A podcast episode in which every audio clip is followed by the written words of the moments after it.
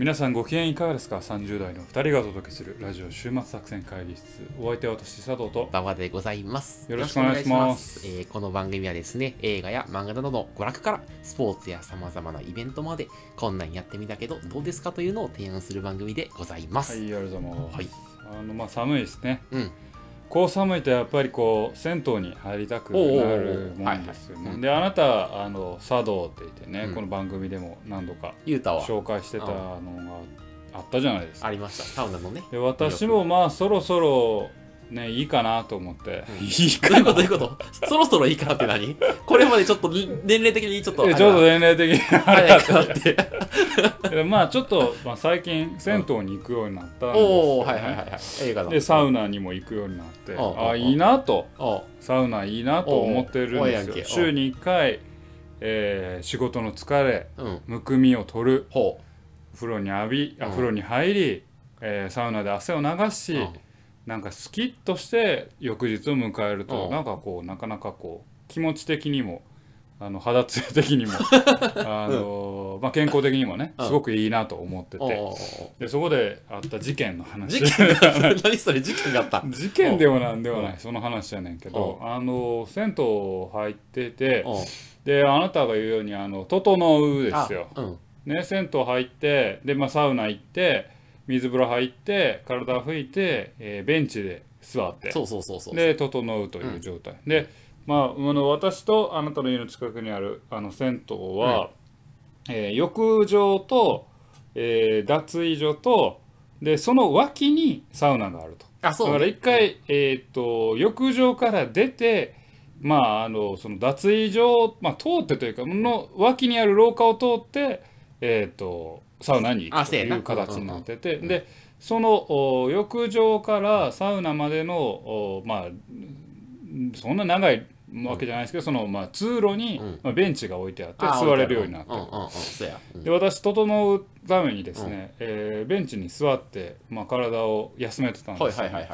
で、えーとまあ、目の前には脱衣所なんですけど、あの奥にというか、うん。あのテレビがあるな。う大きいんあるある。テレビがでちょうどあの千秋楽だったんですよあ、ね相撲のね。相撲の千秋楽で。であの貴景勝が優勝するまあしたんで結果的にはするんですけどあのするかしないかっていうもうまさに千秋楽うん。でおおと思って僕は見てたんですよ。そしたらやっぱりまあ周りの人も気になるんでしょうね。うん脱衣所の人もみんなあのおっさんたちおじいさんおっさん、まあ若い人も何人かいてあの見てたんです。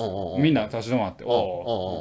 貴貴景勝や」で僕ふとそれが見える角度で座りながらふと冷静になると、うん。裸のおっさんがどつき合うのを裸のおっさんが 見てるって思って。うんうん。なんやろこのこのえー、なんやろなって思って。嫌な冷静にだったな。うん。で貴景勝が、押すんですよ、うん。でみんなおっさんが「おおいけいけ!」みたいな感じで、うん。もうまあおっさんとおっさんがいて。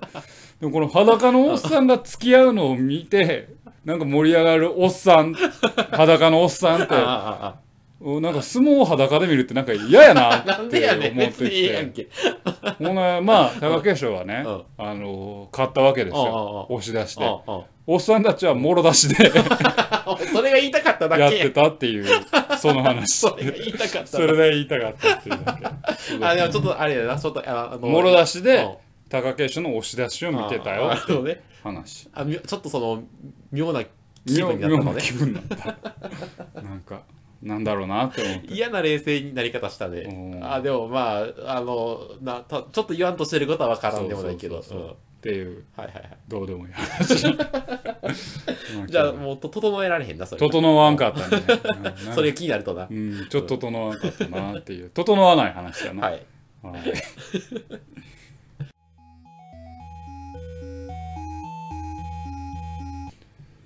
さあ今日も会議を始めたいなと思いますが、今日のテーマは何でしょうか、はい、今日のテーマはですね、バーからなんですけれども、えーオンライン飲み会での TRPG の魅力についてですね、語っていきたいというふうに思ってはいありがとうございます。はい。まあ、あの、コロナによって、まあ、オンライン飲み会をやり始めた方も多いとは思うんですけど、はいはい。まあ、結構オンライン飲み会で純粋にさ、酒だけ飲むのってさ、ちょっと盛り上がまあらない盛り上がらないき時ついですあるじゃん。よねまあ、結構話を始めるタイミングかぶったりとか、かぶったりとか。なんかもう結構話題尽きてきたりするじゃんううん。んで、我々も最近オンライン飲み会したりしてします最近の流れとしては、まあオンライン飲み会でただ酒飲みながらやるんじゃなくて、まあ、あのゲームをしながら喋るみたいなのが若干トレンドになりつつあると。トレンドになってますね。そう我々の中でね。我々の中でね、はいはいはい。そう。でその中でもあの今日は TRPG、まあ、テーブルトークロールプレイングゲーム、はい。まあ、特にクトゥルフ神話 TRPG っていうゲームはい。について語っていきたいはい。で最近それやってるの結構楽しくないあまあまあ楽しいですあよかったよかったよかった、うん楽しいそうそう。それを最近ややってて、その話をちょっと今日したいはいはいなと思って。まああの我々ね一応この週末作戦会議室チームでそうね、うん。まあ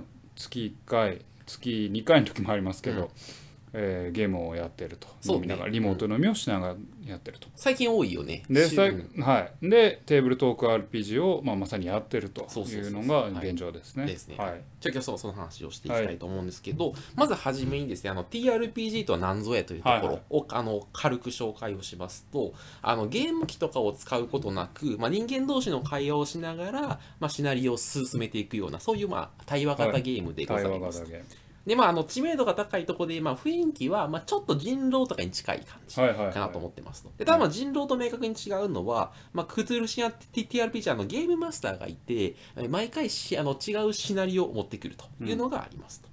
でそのシナリオとは何ぞやみたいな話からいくんですけど例えばの例だと、まあ、あのプレイヤーは、えーえっと、山登りをたた楽しんでいるとやな、まあ、急に吹雪が降ってきたと。はいはいで遭難しかけたところに、まあ、山の中にある小さな、えーえーと旅旅館とかを見見つけることができて、まあ、そそこに遭難することがむちゃくちゃやな旅館？小屋じゃなくて？まあ、こう小屋みたいな旅館や。旅館がある旅館があったんや。そういう、まあ、そうそれ結まあそういう。構ぶっ飛んでんな お前いやいやいやそういうのに。俺が引っかかったんやそれ じゃあ、あれでしょ。えっと、いええっと、洋館にしよう。洋館があった。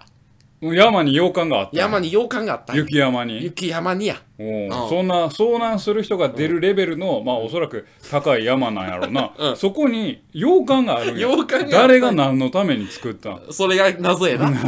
洋館があったんや。うん。洋館があって、そこに、えー避難することがでできたと。うん。で、その洋館の、えっ、と、えー洋館のいる、まあ、老夫婦とかがいたりとか。あ。洋館にいる老夫婦ね。とか、その時たまたま一緒に、ちょ、お前、ちょ、そんな、あれぞ、洋館の老夫婦はお前、そんなみんないい聞き言わんからな。いらっしゃ怖い怖い怖いしたみたいなやつかもしれんし、はい。ねはい。でもいたりとか、まあ、たまたま同じタイミングで相談してきたあのし宿泊客とかがまあ3、4人おってやな。まあたそういうようなシナリオがあそう。そうそうるとい。うはいえただ、翌朝、宿泊客の一誰かが一人が行方不明になったとか、うん。あ死体で発見された、うん。みたいなやつが、まあそういうのはシナリオです。シ。ナリオですと、はい。なんか事件が起こるわけですね。そうそうそうそう、はい。でそこからプレイヤーは割と自由に行動することができて、はいはい。まあ、ただ何もせずにあの吹雪が止むのを待ってもいいしやな、はいえーとえー目撃証言とかぞ情報を集めてななぜその人が死んだのかを、えーす探っていってもいいしやな。はい。まあ、あの行方不明客を探すふりをして、まあ、あの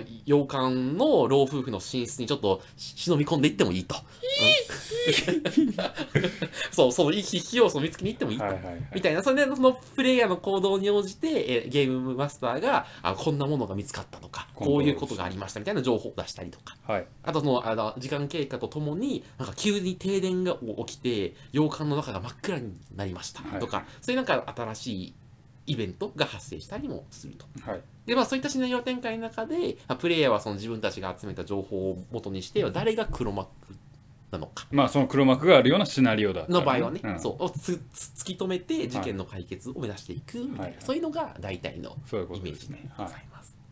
はいでもう一つですね、クツルフ神話 TRPG の特徴としては、ですね、魔術とか、まあ、神話生物みたいな概念が、はい。ちょっとあのファンタジー的なこ概念が。こがねここが結構難しいところかなと私はあ思ってま本当ですすね。ねはいで結構あの犯人の動機がやな、うん。まあ、あの死んでしまった娘を魔術で生き返らせることとかにあってやな、はいはい。まあ、その儀式に必要な生贄を探してたみたいなそういうシシナリオ展開とかもあったりすると。でかと思えば実はその旅館あその洋館の主人がやな。実は、えー、と人を食べるグールで。そう。なそのグールに対抗する。そうそう。ままさにそれまさにそれでそのなんとかショットガンとかを手に入れて対抗しないと、はいえバッドエンドになるみたいな。そういうシナリオか,、かもしれんみたいな。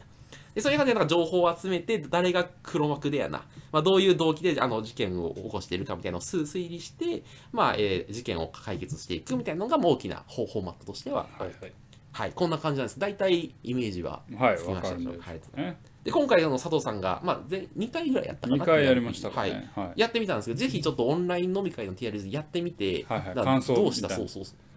あのーあれですよね。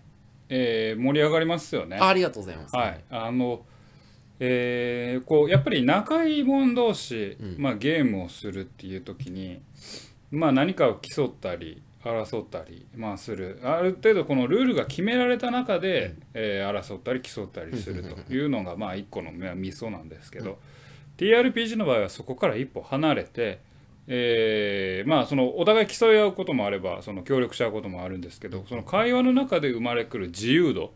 そこが一番の魅力かなと思っていうんて、うんうん。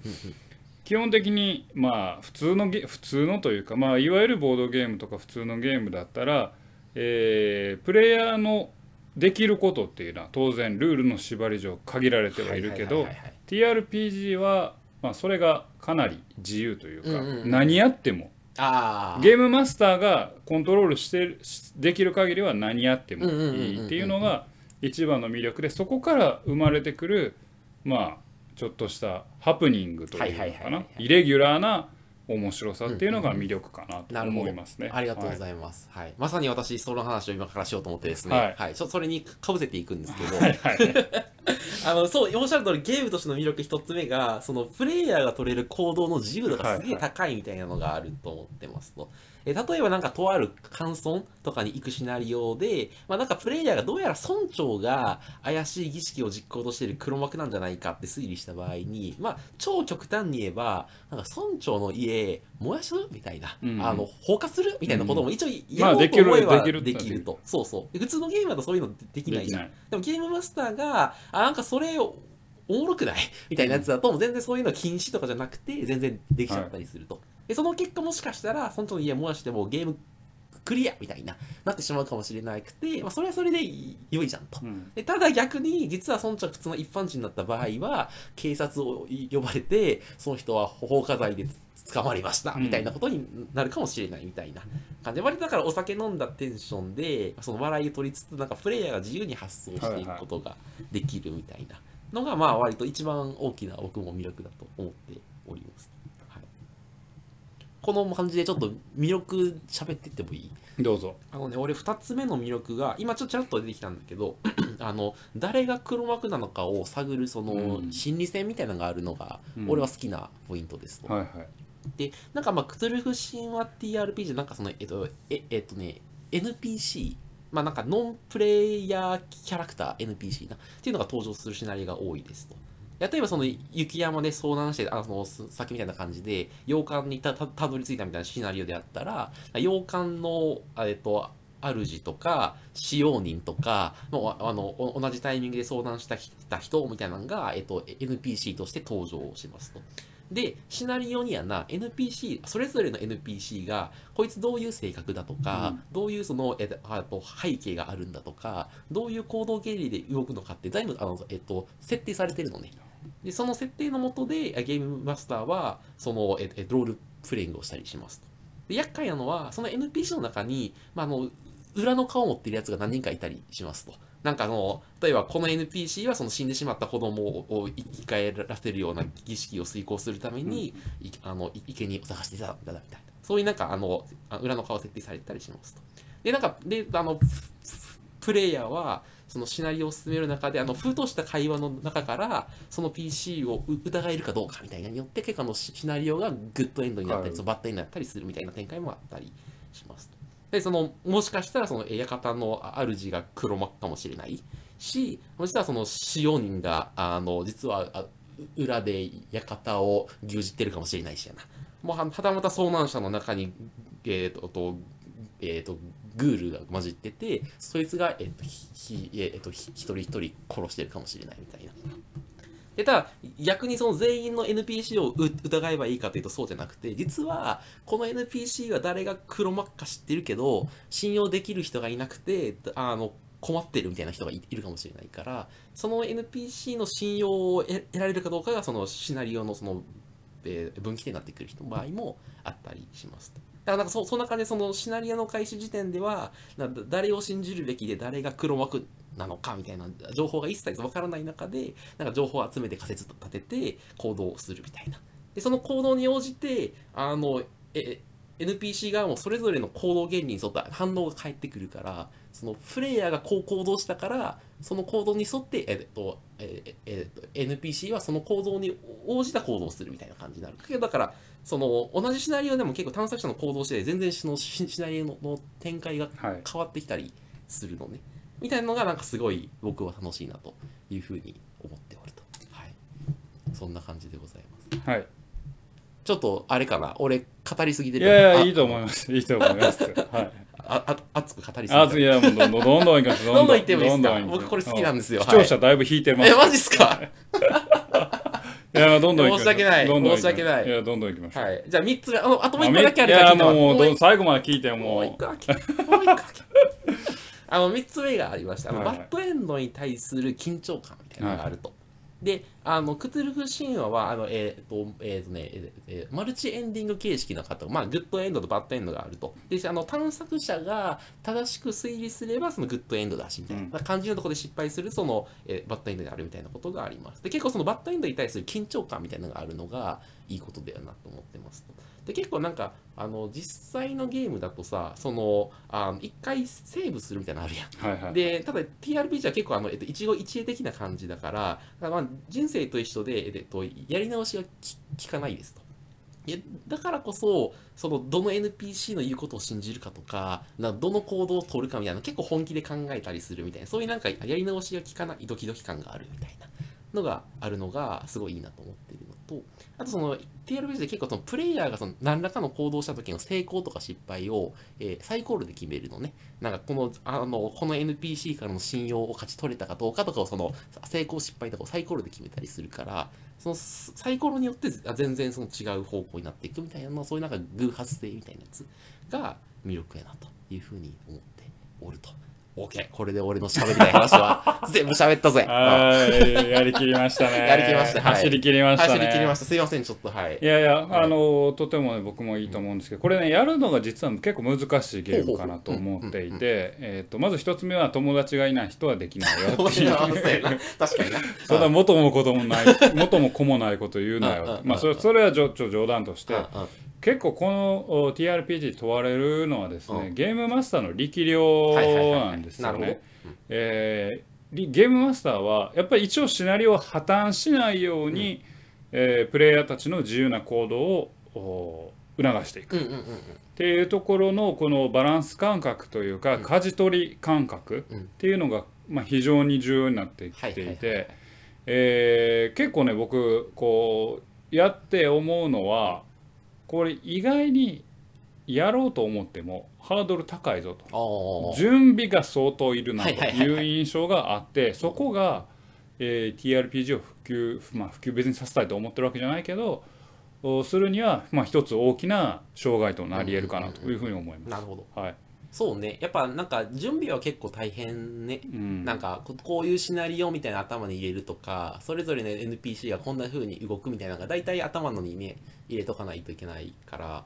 うん。そうね。っていうのが一個とまああと個人的に思うのはクトゥル神話はそれなりにまあ面白いとは思うんですけどまあなんでしょうね。あのやっぱちょっとファンタジーが入ってくるところっていうのがなんかこう一つ受け入れがたい。うんうん。まあ受け入れるためにこれ何も気にならんよっていう人は OK やけど、うんうん。うーなんでしょうね。まあ僕は普通に推理が楽しみたいんだよ、うんうん要はえっ、となんだったっけかまいたちの夜みたいなそういう推理ゲームを友達と相談しながら推理ゲームをするっていう緊張感が欲しい、えー楽しみたいってなってるところはちょっとずれちゃっててあああそうね。れ結局化け物出てくるやんっていう風な うん。オチになっちゃうはいってい。うところがどうなのかなって思います。そう魔術とかがあるから物理法則無視でねさ殺人が起こったりする。そうなんですよね、そこがまあなんかい2つその2つが僕の中で1つあ2つが1つって言ってね。その2つが、えーその TRPG を楽しむための障害なのかなというふうにに思います。うんはい、僕はあの一番もともとそのこのさ佐藤さんとかとする前になんか TRPG サークルみたいなのがあると、はいはい。なんかあ知らない人とするみたいなのがあってそこに行こうかと思ったんだけどなんかやっぱさあれさ知らない人とするのすげえ大変だと思うの、うん。なんかこの関係があるからなんかああのえーえと、えーちょけたりできると思うのそうそうよね。そうあの結構僕もそこもあって、うん。まあ、最初友達いないって冗談で言うたけど、あの結構ふざけるじゃないですか、はいはいはい。僕前のうん。PR TRPG でもうん。意味なく、うん。とりあえずここの皿全部もらいますみたいな。そうそう。後で投げますみたいな。そうそう。そういう無茶苦茶なことを、まあ、できるわけじゃないですか、佐藤さんすぐあの、えっと、フライパン取るもんね。フライパン。フライパンで体守る使わんのにと思う。思いながら。そうそう。そういうなんかふざけたことが結構しやすいうんうん。とかまああのちょっとえー馬場さんの説明足りてなかったかなと思うのは TRPG やるときに、まあ、それぞれのキャラクターの、まあ、能力値みたいなのを、まあ、決めると。うん。でその能力値によってサイコロ振った時の成功率とかあ、が。上がったり下がったりする。でその時に友達同士だったら「あじゃあ私この能力高いからこれやるね」とか、うん。まあ、パッと言いやすいと。で、えーあ俺この能力高いからこれやってみるわみたいなのが、こう関係がパッパッパッとやりやすいねんけど、ルールに縛りがないがゆえに、うんえーそのコミュニケーションのハードルっていうのは正直かなり上がっているとはいはいはいはい。思います。うんなのである程度関係性がある人に対して、えーリモート飲みをするときに、うんえーやってはどうでしょうかというふうない感じになるのかあ、なと。思います。なんかそのさ、なんか、えっと、昔の友達がいいと思うね。俺。なんかその大学時代とか、そのちょっと仲良かったけど、ちょっと今疎遠になりつつある人とかと、なんか関係を継続するみたいな文脈だと、ちょうどハマるような気がしてて、なんか今友達になりかけてるけど、そんなすげえ仲良く仲いいわけじゃなあないみたいな人とすると結構そのむずいよなっていう。そうね、まあ、ウェブでいろんなボードゲームとかも、まあ、ボードゲームアリーナもね何前話しましたけど、ボードゲームアリーナとか、まあ、ルールがあるゲームっていうのはある程度コミュニケーションが期待されていないというかはいはいはいはい。喋、らなくてもだってルールにのっとって行動するだけだから成立するけど、TRPG の場合はその相互のコミュニケーションっていうのが想定されているから、うん。えーそれがメリットであり、まあ、デメリットにもなっているというのが形かなと思います。ね、だからまあそういうなんか昔の友達とあのまあオンラインの飲み会だと若干その話題が尽きてくると、はいはい。うん、なんかね一緒のねあの共通の話題ないもんね。みたいな時にそうそうそうそうあのこういう TRPG とかをするとまあ多分ちょうどハマるかなと、ぎはい。実際に俺らもねあの最近月1以上のペースでやってるからね。はい。はい、問題はやっぱその TRPG はしたいけど、まあ、周囲の友達が一緒にやってくれないという悩みが、まあ、一番多いかなと。まあそうね。あとどう準備したらいいのかがわからない人があ多いんじゃないですか、あはいはいはい。なるほ先ほど申し上げました通りあのゲームマスターがかなり、えー難しいなのでその準備についてちょっと解説したらいいあ、わかりました。わ僕は、僕最近ずっとゲームマスター、あの、もともと僕やりたくて、あの、これを普及しようと思って、今度、あの、佐藤さんとか、えー、ガッキーとかにやってるんですけど、その時やってたのは、あの、ズームを使ってますと。で、ズームに、えーえーっと、えー画面共有の機能あるじゃないですか。で、あの、画面共有のやつで、なんかあの、えっ、と、なんか YouTube とかに、なんか大体シシナリオやってて、YouTube でなんかやってるそののがあるので、そこのあの画像とかをあの切り張りして、その画像をコピーしてみんなのその画面共有の画面バンって出して、なんかこういう光景ですとか、こういう今地図ですとか、みたいなのを出して、なんかあの視覚的にも共有しながらすると結構できる。いなのが最近ちょっといろいろそういう工夫しながらやっとるみたいな感じかな。かなりディテールから入,、うん入りましたけどああああまあ、えー馬場さんの準備はまずシナリオをいろんなところから探してくるとせや。まずそこから始まるそれが言いでまたかったんや。ずシナリオを準備しましそうや。たただうん。シナリオを多分喋るだけだとなかなかうまくいかないから、あなた、まあ、プレイヤーがどういう状況にいてどういう場面にいるのかっていう画像を、画面、えまあ、探してきて画面共有をすると、そうや。今あなたたちは洋館にいます。だったら洋館に、まあ、我々3人だけど3人が立ってるっていうような画像を見つけてきて、そう。さあ洋館の前であなたたちは何をしますか？自由に決めてください。そう。たら我々が周りを探索するとか、聞き耳を立てるとか、行動が始まっていくと、だだからまあそのプレイヤーたちがえー、と入り込みやすいような画像演出をまずするっていうことと、シナリオを適宜自分で探してきて、えーまあ、一応ゴールまでの設定をして、えーもうその土台作りをまずするというのが、えー馬場さんがゲームマスターとしてやったことという理解でよろしいですか？そういうことや。あその場力やな。俺もう準備してないの喋れないから。そういうことですそういうことや。まあそ、だから、そういう意味では、うんあの準備は多少時間がかかりますとう。うん。ゲームマスター正直ねうんちょっと関わりますと、ただし、えーそういうう昔ながらの友達あるある程度気心知れた友達とコミュニケーションを一個深く深めて楽しむには普通のゲームボードゲームとかよりもおー楽しめるんじゃないかそういうゲームという理解でよろしいですか？そうや。はいそれが言いたかった。あと俺もう一個だけ。あー魅力はどうぞ準備してるやつがはい。最後最後あの、あとは、リスナーの方でやな、周囲の友達が一緒にやってくれないという人がいたら、あの、この、あの、ネット、ラジオを聞いていただいて、ああ、こういうゲームなのかというのを知っていただいた上で、あやるとええんちゃうかというところで、あの、この回をですね、この回の URL を、その、あ狙っていると友達に、あの、このラジオをとりあえず聞けと。でそのラジオをあーそういう聞いて、ことねそう、ああ、はいはい TRPG こういうのねって理解してもらって、やってみようってなると、なるほどねええんちゃうかと。うんいうのを宣伝ということねそう、宣伝や。うんそう。そういうことや。うん、今のちょっと成功か失敗かちょっとサイコロ振ってくれる サイコロ振るまでもないやろ。失敗やな コロコロ。はい。はいというところで今日はオンライン飲み会で TRPG をしようというのが、えー今日の週末作戦会議室からのご提案でございました。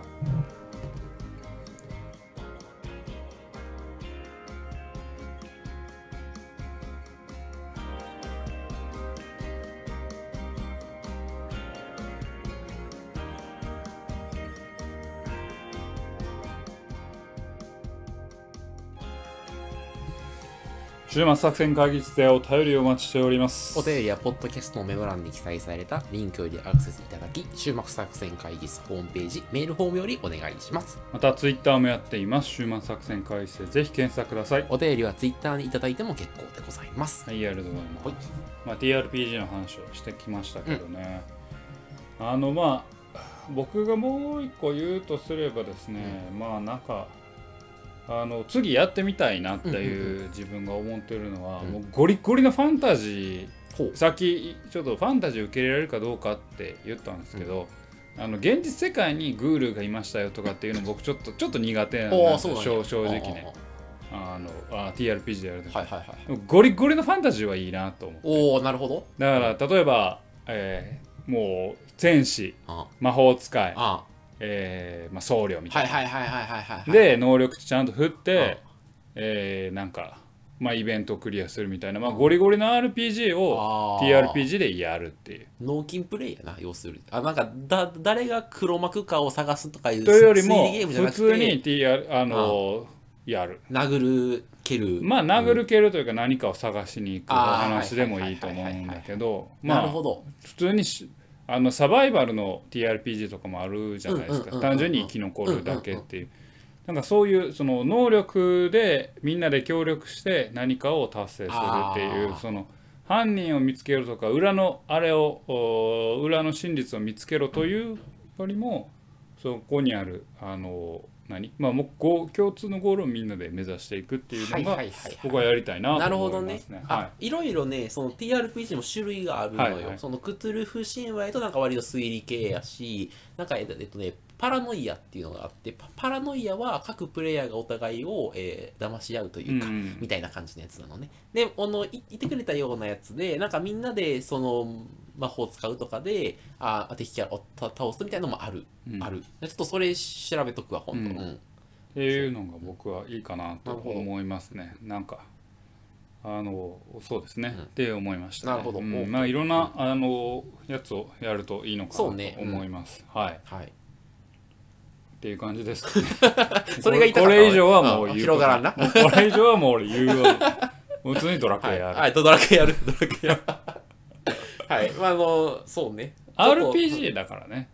そうね。まあ、まあ、ロールブルのロールプレイングだからちゃんちゃんと自分にロールがないと。うんうんうん。なるほど、うん。えなんなんそのやっぱリアル世界にグールがあるのはなんで受け入れられへんいや俺なんやろなこれ俺あれやんなんかその謎解きでうん。結局化け物でしたみたいになるのがちょっと苦手、ああなるほどね、うん、だからかまいたちの夜みたいな普通に殺人犯が誰だみたいな。はいはいはいはい。なるほど。の方がいやいいなってああその推理する意味みたいな話。そうそうそう、はいはいはい。もう結局超常現象出てきてるやんってなるとああそう、もうね、推理も減ったくれもあらへんやんってあ思う。うん。まあ、なるべくそのねシナリオでそうはならないように多分シシナリオ設計するのが大事なのかな、いやまあ結構まあでもシナリオはね大変なんだとは思うんです俺も一から作る人の気がしてるやばいわ、あれは。作るの超大変やとそうそうそう。だからね大変だと思うんですけど、まあまあ皆さんもね気が向いたらやっていただけたらなというふうに思いますね、はい。まあこのコロナ禍でね、うん。えーなかなか年末も帰れないとか。そうやで、